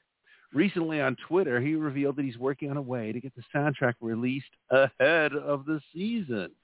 Here are a few other things Terry has confirmed for season three. So I'm throwing down my turn down your radio spoiler alert thing. If you're like me and you wish you didn't know this stuff and you just wish you could watch it all without well-meaning journalists just spilling their guts, because I'd rather just go in blind. Here's your moment. Okay, I'm going to do it now. we play the Our- should we play the spoiler alert? Well, eh, you can. I'll give you a Shatner version. Spoiler alert. Spoiler alert. Okay. One, there will be no time travel. A thousand collective sighs of relief. Two, Hugh does not appear. I'm assuming they mean Hugh Borg, right? Is that that guy? Because I think we had our of him previously, right? We're done. Yeah. Three, the Titan A will be the featured ship in the Star Trek branded intro. Whoa, very nice. Four, Whoa, that's fun. Wesley Crusher's goodbye in Journey's End, next gen episode, will get a mention, whatever that means. And five, neither Iconians nor Remans will appear in season three, but expect other classic aliens we haven't seen in a while. Ooh, love it.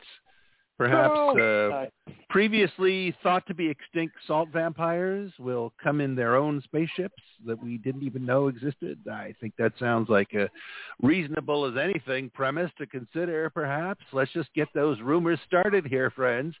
Finally, Terry has put a bit of himself into the season. He revealed on Twitter, I kind of make a cameo in season three. Matalas is a big fan of the classic Star Trek movies, so he is following in the footsteps of producer Harve Bennett, who appeared as an admiral in Star Trek V, The Final Frontier. Is this giving us a sense that perhaps Terry Matalas is going to play Cyborg? I'm not sure. I don't know what to believe, but, you know, anything's possible. Star Trek Picard Season 3 arrives Thursday, February 16th, right in the middle of your hungover Valentine's Week festivities, exclusively on Paramount Plus in the United States. Following its premiere, new episodes of the 10 episode long final season will be available to stream weekly on Thursdays which has sort of become, you know, new episode day on Paramount Plus, right? Thursdays. The same day that new episodes of Trek Talking begin. Coincidence? I think not. Picard streams exclusively on Paramount Plus in the United States and is distributed concurrently by Paramount Global Content Distribution on Amazon Prime Video in more than 200 countries and territories. Who gets to answer the phone there? Paramount Global Content Content Distribution. That's, that makes you sound very formal. And, oh, I'm I'm. That's the, that dude is saying that in bars from New Zealand to like Wellington, right? He's like, ah, I'm VP of Paramount Global Content Distribution. That's oh, oh wow, that's very impressive sounding. Oh my goodness. I think we need to get that cat as a guest on the show. In Canada, yeah. it airs on Bell Media's CTV Sci-Fi channel and streams on Crave, whatever that is. I'm not sure. Good old Uh, Crave. It sounds good. Oh, Crave's a great channel. Canadians, Yeah, Canadians have cool things, so Crave must be they Canadian. do. It is. If you crave Star Trek, in- move to Canada. That's their slogan. Anyhow, that's my uh, news story here about what to expect from season three. Uh, all kinds of stuff not to expect, and uh, a lot of trepidation. Kind of uh, nudge, nudge, wink, nudge, say no more. That one of our classic uh, next gen main cast probably isn't going to make it to the season finale. Let's uh, all place our bets on who that could be. David, I'm passing the mic to you, my friend. Hey, I got the mic. All right. Well, looks like my little story is something about October 99 cent Star Trek ebooks. A new month means new Star Trek ebook deals. Celebrate some of the great women writers of Trek fiction with each of these titles available until October 30th just for 99 pennies apiece. Sarek by A.C. Crispin. Spock's World by Diane Duane. Star Trek, the original series, Vulcan Forge by Josepha Sherman and Susan Schwartz.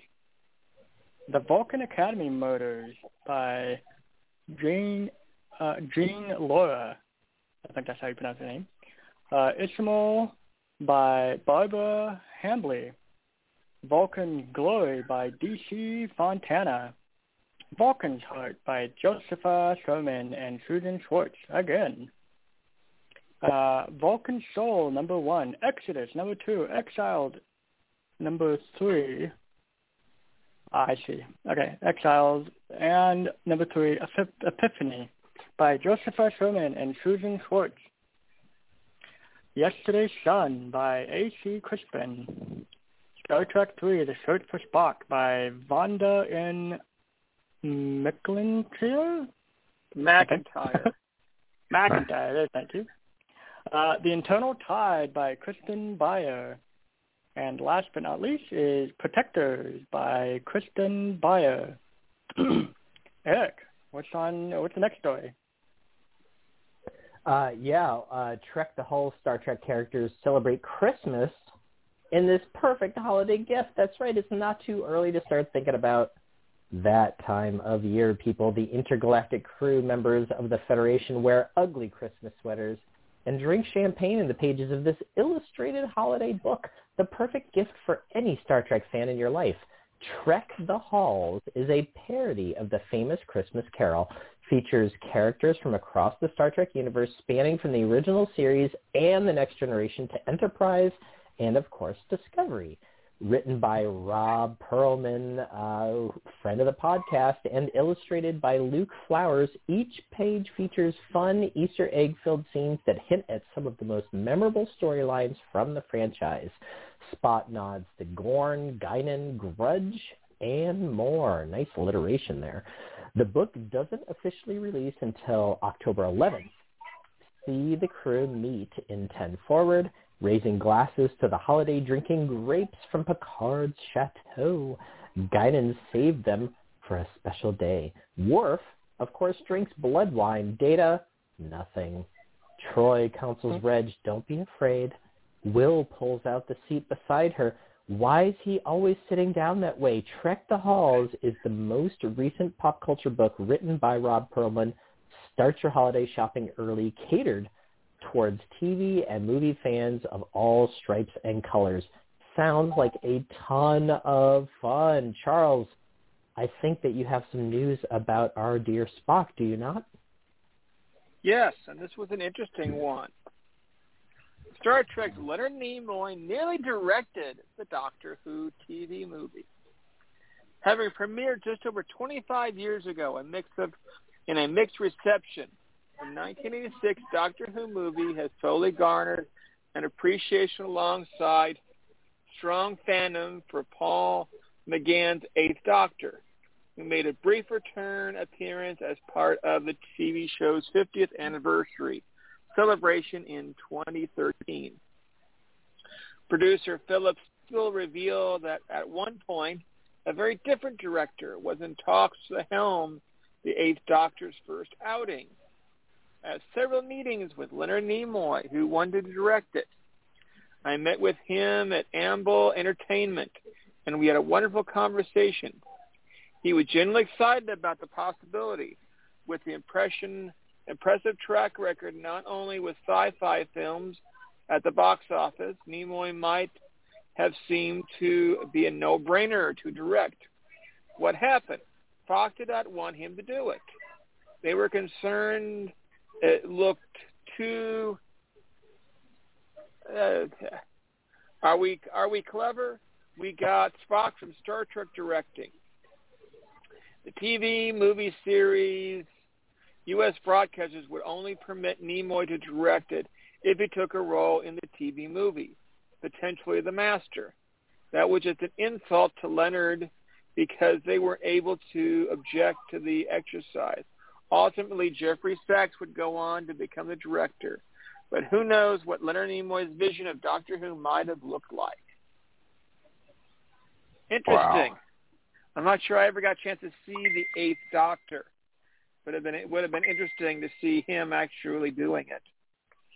Paul, you got a couple of books coming up. I do indeed. This is great, uh, especially for uh, younger readers, uh, because Star Trek Prodigy, which is chugging into the station here very, very soon, has two new young reader books on the way. Uh, first of all, there is Supernova, which is part of the Star Trek Prodigy uh, universe by Robb Pearlman. Uh, brief synopsis here for us friends here. Trade paperback. When the protostar crash lands in a peculiar star system, the crew ends up separated, and Dal and Gwyn must work together to find their missing crewmates. They don't have much time, though. The nearby star is destabilized and in danger of creating a supernova. Then Dal and Gwyn discover evil droids patrolling the area, and they look just like the Watchers back in Tars Lamora. How will Dal and Gwyn confront this nightmare from their past? and prevent an explosion in their near future. Oh, that sounds very exciting. Ticking clocks, threatening droids, all kinds of good stuff that links up to the larger background plot of the uh, Prodigy universe. Very, very cool. So you've got that one. Uh, again, that's Supernova. No shock with the title there, given the description we had. Um, then from uh, Cassandra Rose Clarke, uh, another book in the Prodigy universe called A Dangerous Trade. While traveling through the Delta Quadrant, the Protostar crew discovers a worn transporter coil on their ship. Uh-uh. Despite Janeway's misgivings, the crew decides to trade a Starfleet-issued battery for new transporter parts at a market on a distant planet. That sounds like a good move. Little do they know that a group of rogue traders are intent on getting their hands on something much bigger, the Protostar itself. Will the crew be able to defend their ship and stay out of trouble? Star Trek fans will love this brand new original story featuring all the heart, humor, and action of the Prodigy series. I don't have uh, release dates for those, uh, but it sounds like they're coming soon. Uh, they'll be out in January, and they are on pre-order on Amazon already. Awesome. Sounds good. maybe those publishers will work a little faster, get them out in time for Christmas. So you never know. A lot of stuff. No, predate's going to be after Christmas. Well, there you go. Unlike All the toy universe, and these days stuff gets released constantly earlier than normal. Yeah. Anyhow, um, I think it's time to switch gears and pass batons and oars. What's up next, Uncle Jim? Well, it's time to talk about Star Trek Lower Decks. Hear all, trust nothing. Season three, episode six. The Cerritos crew unexpectedly sends a day on Deep Space Nine. What could possibly go wrong? And here we go, guys. We're going to set the tone for you. Captain's log, stardate 58456.2. The Cerritos is providing support to the Vancouver. Captain Wen will be reopening post-war trade negotiations with the Karemma, a mercantile species from the Gamma Quadrant, while I will be overseeing a delivery of goodwill gifts from the Alpha Quadrant, which will hopefully sweeten the deal. Okay, guys, every week on our Facebook page, I post the question and ask you on a scale of 1 to 10, with 10 being the best, what score would you give this week's episode of Lower Decks? Eric, what did our Facebook fans have to say? Well, Facebook fan Tom Wilson said a 10 if for no other reason than the DS9 opening sequence slash parody. I'm with you, Tom. Top fan Brian Kane said another 10. I'm not a big DS9 fan, but they did a great job with all the DS9 references and Easter eggs. Issei Caballero said easy 10, audibly laughed quite a few times. Max Antani gave it a 9, funny and nostalgic. Jim Stoffel said 8.5. The Salon arc bored me, but the DS9 arc and the Tendi arc were 9.5. Brad Felton gave it an 8. The Shax and Kira one-upping each other went on a tad too long. Jason Phelps said 9. I loved it, but the only gripe I had was didn't Bajor join the Federation? Why was Kira in her Bajoran uniform? Oh, Jason, I can talk all night about that. Uh, so let's uh, check in later. Eric Schwent gave it a 10, loved flying around the pylons. Keep circling. Nick Dingman gave it a 9.5. It isn't the best in the series, but earns the extra five for advancing what will surely be a great reveal for Rutherford's backstory. Oh my gosh, I haven't heard anything about tonight's episode, but I have heard crazy rumblings, so who knows, Nick may have predicted things. Alex Crowley said a 10 based on a scale compared to the other lower decks. And so you guys, this gives us a fan score of 9.4, which believe it or not, is actually the highest that we've ever had for a Lower Decks episode. Beats our number one episode from this season, which was a 9.3 from the fans. So hear all, trust nothing, 9.4 from Trek Talking fans. What do you think about that, Jim? Wow, that's impressive. Um, so, guys, there's a lot of references, a lot of Easter eggs hidden in Lower Decks. And every week we do our cadet training, and that's where we tell you what episodes you can watch to catch up on Lower Decks.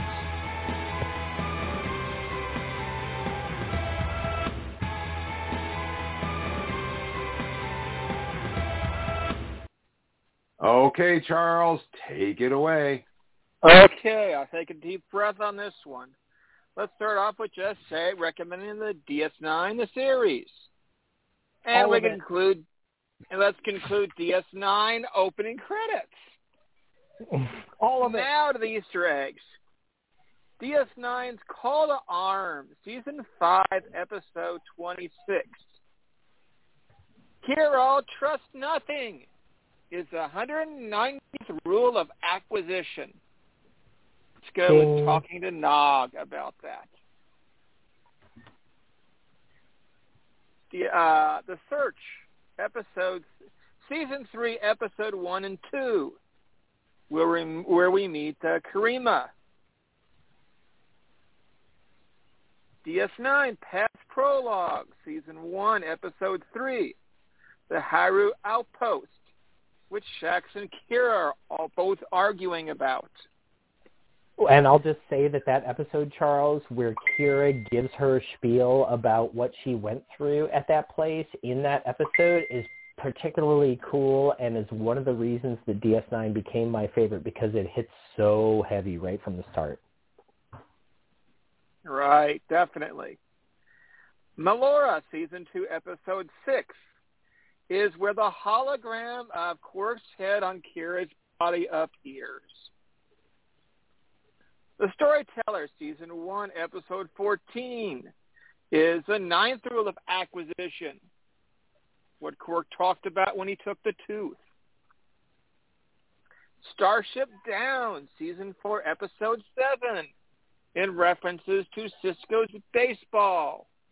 Cisco will return.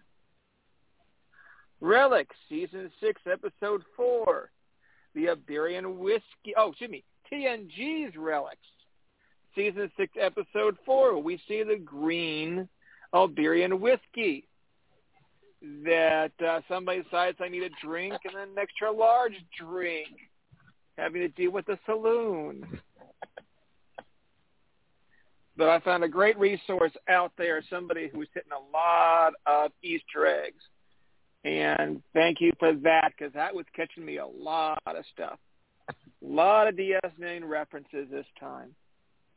So, Jim, why don't we talk about all those Easter eggs and talk about the episode?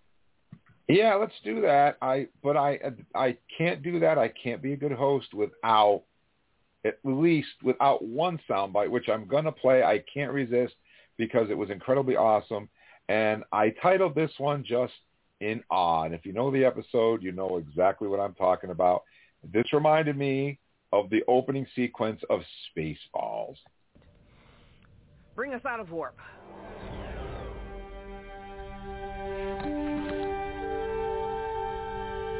Tacky Cardassian fascist eyesore. Hell, just buy me some time to read up on the Karemma.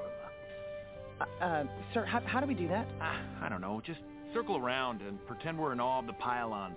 Yes, sir.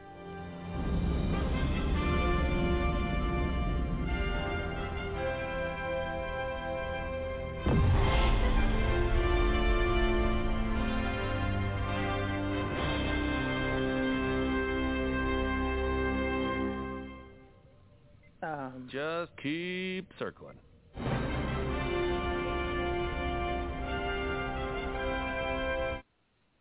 I just uh, who didn't fall off their couch laughing at that? Yeah. I was I did. like, it was. I was partway between laughing and just crying and being like completely enamored by the way that the station looked. I mean, I don't know how they animated that. It must. I, I'm guessing that it's computer graphics or something. Uh, I haven't actually looked it up to to to back up my story on that. But didn't the station look really really good? I was going to say, didn't I was going to say, didn't the animation look enhanced on that? Yes. so good. I think It I didn't- think they enhanced I think they enhanced the ship because they made the ship even better than than lower deck standards. I when I was Yeah, watching think it, I was thinking that to myself too. They didn't cartoonize or animate the station like they've done with all the other starships that have appeared. They made it look like the Space Nine. It was incredible. Well, and Jim, I think one of the reasons that that might be, and this is something that I've noticed throughout time, is that you it's it's very hard to animate to hand animate things that have that sort of gigantic scale to them. And I think one of the things that you're meant to feel at the top of this episode is that same sense of scale that you get during the opening credits of DS9, right? Which is that this is like this is something different that we haven't had in Star Trek before. Uh, you know, via Deep Space Nine, is that it's a station versus a ship, and so it's so Yeah. much bigger. And the pylons are really impressive, and I Mhm. just to like drive around and pretend you're in awe of the pylons is so funny. Yeah. And Shax's comment about it being like tacky Cardassian fascist eyesore. Oh my god, so good right from the top. It was, and believe it or not, we have a caller on the line, guys. I'm Oh. going to see if we can get this thing to uh, work here. Hello, good evening. Thank you for calling Trek Talk. And what's your name and where are you calling us from tonight? It's Nate from Vegas, and that Hey, was Nate. the best part of the whole episode for me. Was that opening, that cold open, best part of the whole episode. Mhm. It was awesome. Wow. It truly, truly was incredible. Really, it starts the episode off perfectly. So Nate, what? Speaking of starting off the episode, why don't you start off? What did you think about the episode? What would you give it on a scale of one to ten? Overall, I thought it was pretty good. The only flaws I have for it is, to me, it didn't sound like Kira or Quark, and I had to sit there and pay, wait for those end credits to see if they had some other actors play the parts. Now, yes, I know it's been a long time since DS9, and I'm guessing it they may not be used to voice acting or they're just not used to rolling into their characters again because obviously it was the original uh actors for both Quark and uh Kira. Uh but yeah, that that that's my biggest drawback to it. I overall I'd give it an 8 though. Yeah, and Nate, the one thing that I'll comment on that front is that Armin Shimerman actually was interviewed about that, and he actually made some comments about kind of wearing the teeth again and how difficult it was to wear the teeth. And if you, uh, what I, and personally, what I found is that if I listen to the Quark in this episode without looking at him, he sounded like Quark. But the way that he was animated – made it a little bit less like Quark. And I'll just I'll just plug this in real quick here because I don't see another place in the in the show to plug it in. I think it's because Quark was unable to do things like um, give us some basic facial expressions because with the makeup he's not able to make his brow move up and down, right? That very strong Ferengi brow that sort of sticks above everything. And in this episode, they're able to animate that brow, and it in fact gives Quark different facial expressions from what we actually saw in Deep Space Nine. I also I also found the shape of his head to be just a little bit off from an animation standpoint. So I think the disconnect between the way Quark looked and the way he sounded was one way that I would totally agree with you. Now, in terms of Nana Visitor, I think that's just age. I think it's just like you know her voice just sounds a little bit different right now, and you kind of have to like uh, roll with roll with the changes, so to speak. Uh, maybe they should have given her more gray hair or something uh, in her animated Uh, version, but I know what you're talking about. Actually, I've heard I've actually heard more from Arnold Shimerman. At near the end of the DS9 series, his teeth went missing, and they had to replace his teeth. And he has had problems with some of the replacements. He's tried to get better teeth, but he just doesn't have the teeth that he had in the series. So even when he's going on stage, he's had problems with the voice because he just doesn't have the teeth that gave him the voice that he used to have. Interesting. Very interesting. Well, I want to say I I loved it. I enjoyed it. Um, I thought the the Tendi arc with her stealing the ship and being a pirate just had me in tears laughing. Here they make friends with So this. Orion who's like, I'm a big pirate and da da da and come Bald to oh, find Hawk. out his name is Joe from Cincinnati or and like and he's he's nothing. He's never met another Orion and and Tendi's like, Oh for Christ's sakes, give me that thing and she goes off full Orion. Steals the ship, steals the guy's tooth, the whole nine yards.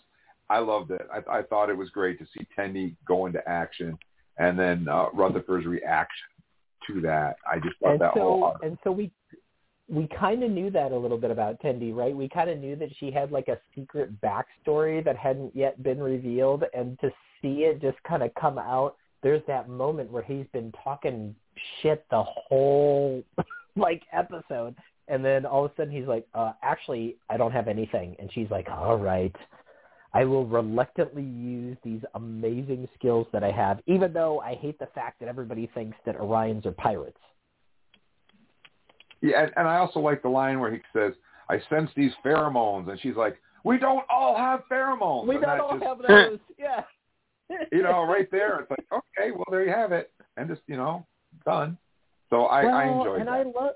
Yeah, yeah. There's so many ways to interpret that too. With Tendi, like I think Tendi is one of those characters that a lot of different people can identify with, both from her like her attitude, um, her approach to her job. Like she makes comments like that about her own like personal life. I just I love her so much.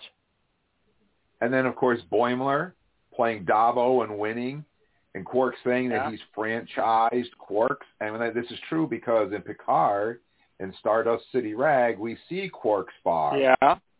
So, so there you go. He, you know, we know that he franchised. So that was And interesting, I Boimler and Boimler does Boimler- not carry a man purse. He carries a clutch. So A let's be clear. and he gets Quark bucks, and he goes and spends them in Quark's, buying Quark ears. And I love that he. I love that he lear- he like wins all the latinum, and then he tells the other Ferengi that Starfleet people don't use money, and the other Star the other Ferengi is like, ah! and, and, and of so course, did you notice Morn was still sitting there when they walk into the Yeah. bar? he was, he I was. was I was they were gonna really hoping talk. The little question Morn. I and- have they were going is- give him a line. Yeah, Didn't we Yeah. have Morns from Morn? Didn't we lose Morn? well, Well, we came did. Morn, back. Morn came back. He wasn't actually dead. yeah, he did. Yeah, he came back later. And Uh, yeah, did but you you're right, Charles. There was one where they thought he was dead. Yeah. did you notice the name of the kiosk outside of Quarks before when they scan across before they go to Quarks? It's Bat'leths are us. And I was like, oh, that's, there's a whole Yeah. store full of that. I was like, oh my god, that's so cool. well, even even Rutherford sits there and mentions, "Oh, there's the dartboard. There's there's the dartboard that uh, O'Brien played on." Mm-hmm. Yep, yep. And uh, let's let, let's see. We talked about ten. Okay, Uh, how about Jennifer? She's back. Her and Mariner Yeah. are definitely involved. They're they're they have a thing, and uh, she meets Jennifer's friends at the salon, and things don't quite go as planned there either, because Mariner whips out the phaser and stuns them all. oh, uh, Yeah, but that's but that's what Jennifer wanted her to do. She wanted her. She liked the fact that Mariner is unhinged, and she felt Jennifer actually felt like her friends needed to be put in their place. And so she's Yeah. like, I brought you in here because I like the way you are, and I basically wanted you to phaser my friends, which is so endearing and just like cute and just like, oh, warms my heart. It was it was good. and let's talk about the other arc, which is uh, Captain Freeman trying to get the peace treaty, Quark stealing the Quark 2000 uh, uh, replicators uh, technology, and them arresting him to get it back. That was the other story arc. Um, Yeah. yeah, okay. I don't know.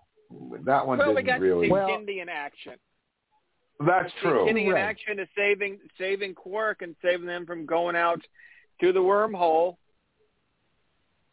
True. And Yeah, it was a very the- work-like thing. Yeah, go ahead, Charles. Sorry. I was going to say, but it was just the fact that, yeah, they kind of took Quark away, but yet it turned into a big action scene because then Tendi kind of get in there and showed off her thing, and then we found out it's like, oh yeah, I'm part of uh, my family's part of the syndicate. It's like, okay, don't mess with Tendi. Absolutely Well, and- not.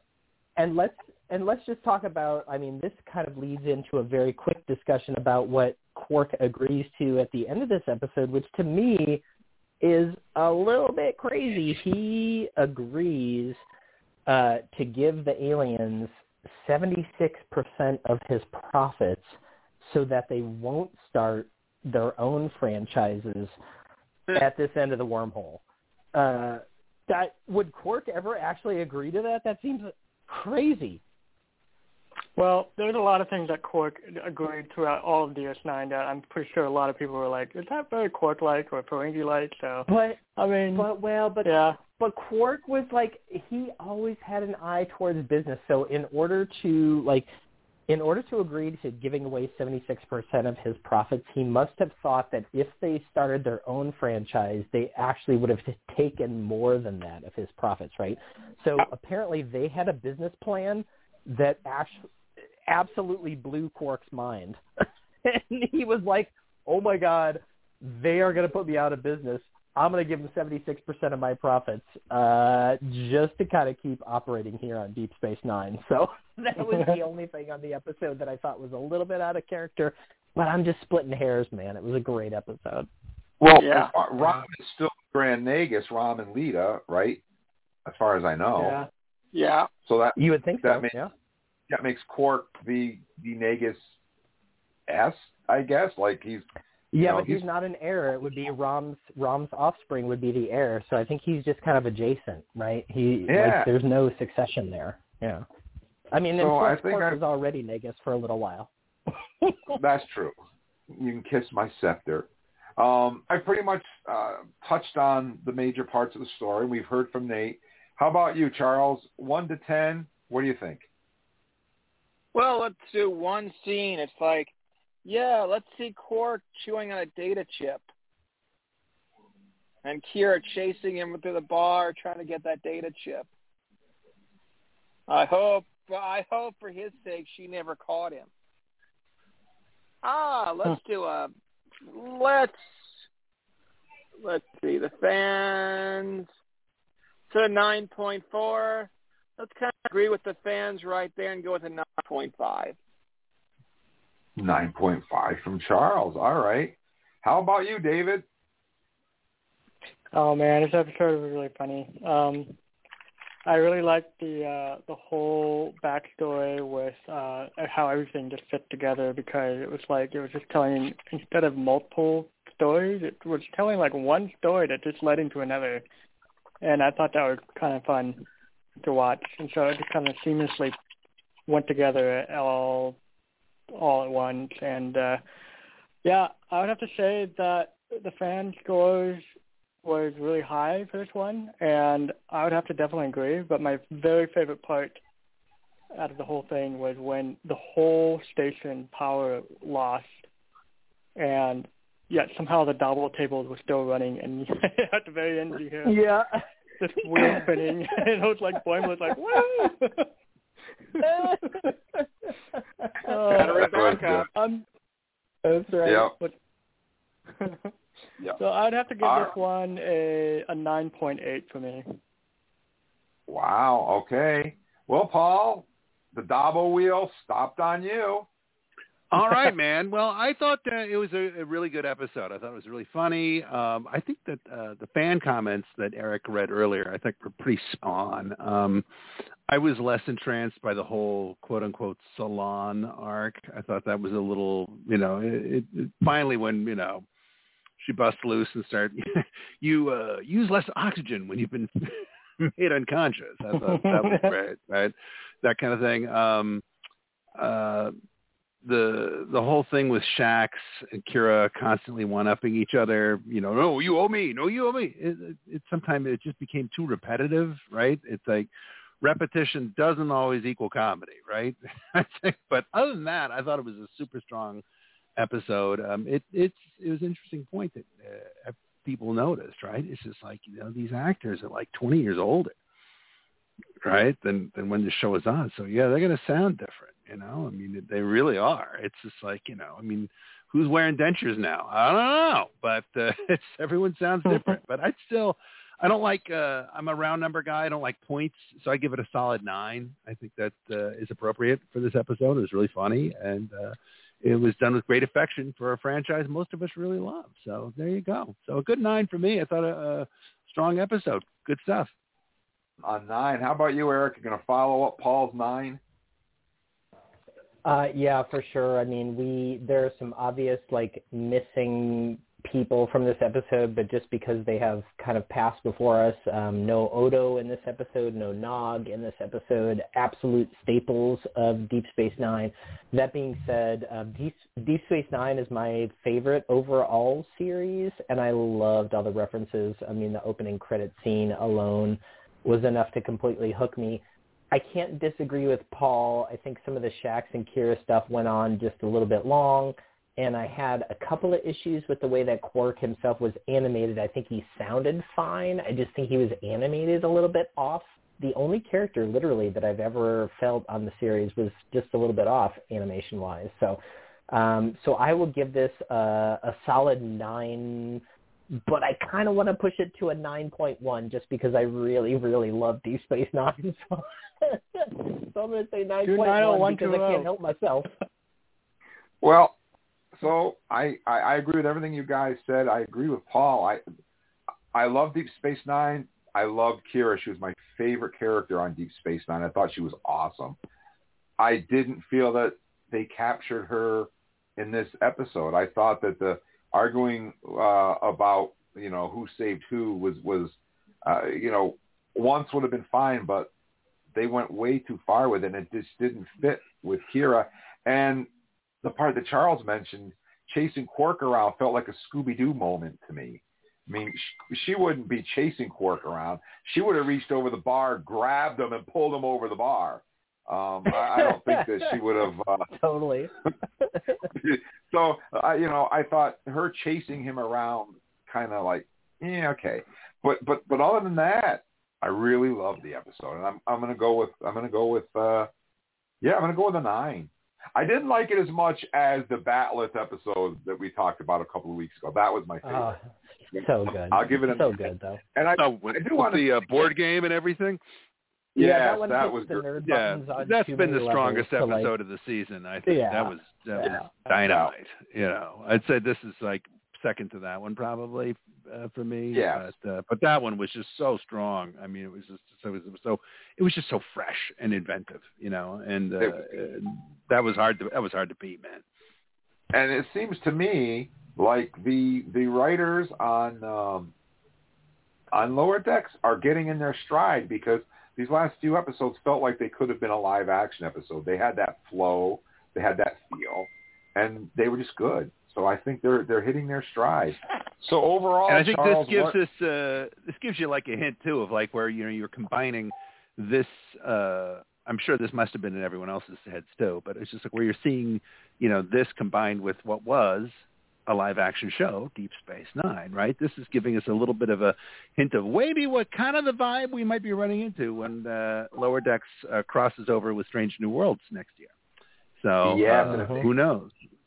But I, that, that was on my mind uh, to some degree. I was like, wow, I wonder if this would be kind of you know the type of tone that that we don't know who wrote which episodes yet, but uh, but I wonder if this is just a hint of you know the attitude that they'll take as they approach that. So we'll find out. But yeah, definitely a, a little hint. I hope it's as good. I hope it's as good. So the fan score was 9.4 and the co-host score was 9.1. So there you yeah, have it it. was my eight that brought it down. Yeah, it was- It's okay. we're going to blame it on Go Nate. Nate, all Nate's I always appreciate I always appreciate your point of view though because it feels like you always kind of make like make sure we're all grounded in reality as we watch these things. So thank you. And and by the way, Nate, I, it's, I'm not a tried. cartoon character. it's great Yeah. to hear Nate's point of the show. So that's awesome.